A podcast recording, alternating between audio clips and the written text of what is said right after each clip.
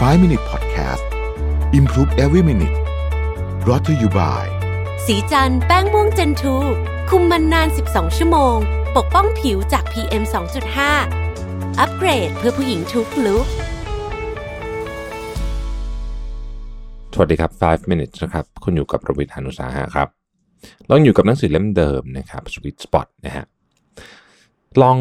จินตนาการดูนะว่าถ้าเกิดคุณเป็นม้าลายอยู่ในทุ่ง สวานานะฮะกำลังถูกสิงโตไล่ล่าทว่าวันนี้เนี่ยโชคดีนะฮะ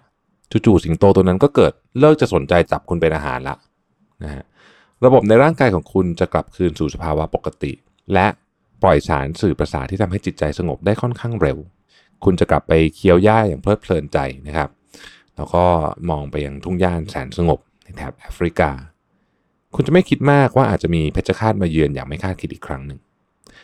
และไม่กังวลว่าสิงโตตัวเดิมจะยังดักซุ่มอยู่เพื่อรอเขมือบคุณอยู่นะครับโรเบิร์ตสพาวสกี้นะนักวิจัยด้านความเครียดรุ่นบุกเบิกเขียนไว้ว่า นี่คือสาเหตุที่ทำให้มาลายไม่มีแผลที่กระเพาะอาหารนะฮะในทางกลับกันเนี่ยมนุษย์จ็บป่วยจากโรคภัยมากมายที่เกี่ยวข้องกับความเครียดเหตุผล 2 ประการ ด้วยเหตุผล 2 ประการ ประการแรกคือบ่อยครั้งที่สภาพแวดล้อมของเรามักเต็มไปด้วยสัญญาณนับร้อยนับพันที่กระตุ้นฮอร์โมนความเครียด เช่น เสียง notification ในมือถือ นะครับถูกคนอื่นปาดหน้านะฮะถูกเจ้านายด่าว่านะครับถูกเพื่อนร่วมงานแดกดันอะไรอย่างนี้เป็นต้นเนี่ยนะครับ หรือแค่การคิดว่าอาจจะมีสักวันเร็วๆนี้ ต้องออกไปพูดต่อหน้าคนมากๆ สัญญาณเล็กๆพวกนี้เนี่ยมันทำให้เรามีความรู้สึกเหมือนกับว่าตัวเองอยู่ในสถานีดับเพลิง ที่มีเสียงไซเรนดังเกือบจะตลอดเวลา ผู้เขียนบอกว่าไม่ได้จะบอกนะ ว่าเราไม่มีเรื่องที่ไม่จำเป็นต้องกังวล หรือว่าเรา ไม่ได้กำลังรับมือความเครียดที่หนักหนาสาหัส พวกเราส่วนใหญ่ต้องเผชิญหน้าความสูญเสียครั้งสำคัญ ความเจ็บป่วยร้ายแรงในจุดใดจุดหนึ่งของชีวิตอยู่แล้ว หลายคนต้องต่อสู้ความยากลำบาก อย่างการพยายามชักหน้าให้ถึงหลัง ความเครียดเหล่านี้เป็นเรื่องจริง และอาจจะรับมือได้ยาก แต่มันไม่จำเป็นต้องกระตุ้นการตอบสนองร่างกายแบบเดียวกับที่จะเกิดขึ้นเมื่อเราพยายามป้องกันตัวจากฉลามขาวตัวใหญ่นะครับ หรือว่าวิ่งหนีสิงโตผู้หิวโหย ประการที่ 2สำคัญกว่ามาก เราเจ็บป่วยเพราะ รู้สึกไวต่อความเครียดนะครับ ความเครียดส่งผลให้เรารับมือกับเรื่องเครียดในอนาคตได้แย่ลง และเปลี่ยนแบบแผนในสมองของเรา เราจะยิ่งดูแพ้นะตัวกระตุ้นให้เกิดความเครียดมากขึ้นเรื่อยๆเนี่ยนะครับ อีกทั้งร่างกายก็จะมีแนวโน้มที่จะตอบสนองต่อตัวกระตุ้นที่เล็กลงไปทุกทีไม่ว่าจะรู้ตัวหรือไม่ก็ตาม อันที่จริงบ่อยครั้งเรารู้ตัวดีว่าเราเริ่มชินชากับการตอบสนองต่อความเครียด และเลิกสังเกตว่าหัวใจกำลังเต้นโครมคราม หรือว่ามือกำลังเย็นเฉียบ แต่นั่นไม่ได้หมายความว่าร่างกายของเราเลิกแสดงปฏิกิริยาเหล่านั้นแล้ว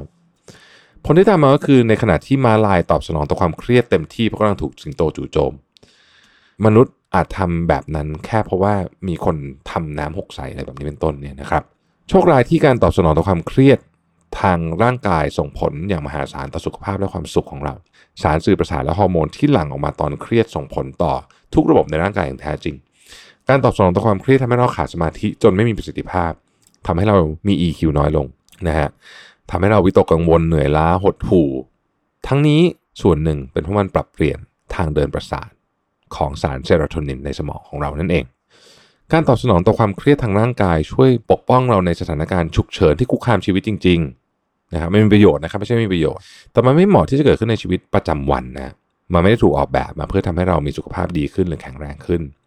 ทั้งยังไม่ได้ช่วยเพิ่มประสิทธิภาพ ความฉลาดความสบายกายสบายใจ หรือความสุขในโลกยุคใหม่ และแน่นอนไม่ช่วยเพิ่มประสิทธิภาพในการทำงานด้วยนะครับ ขอบคุณที่ติดตาม 5 minutes นะครับ สวัสดีครับ 5 Minute Podcast Improve Every Minute Presented by สีจันแป้งม่วงเจนทู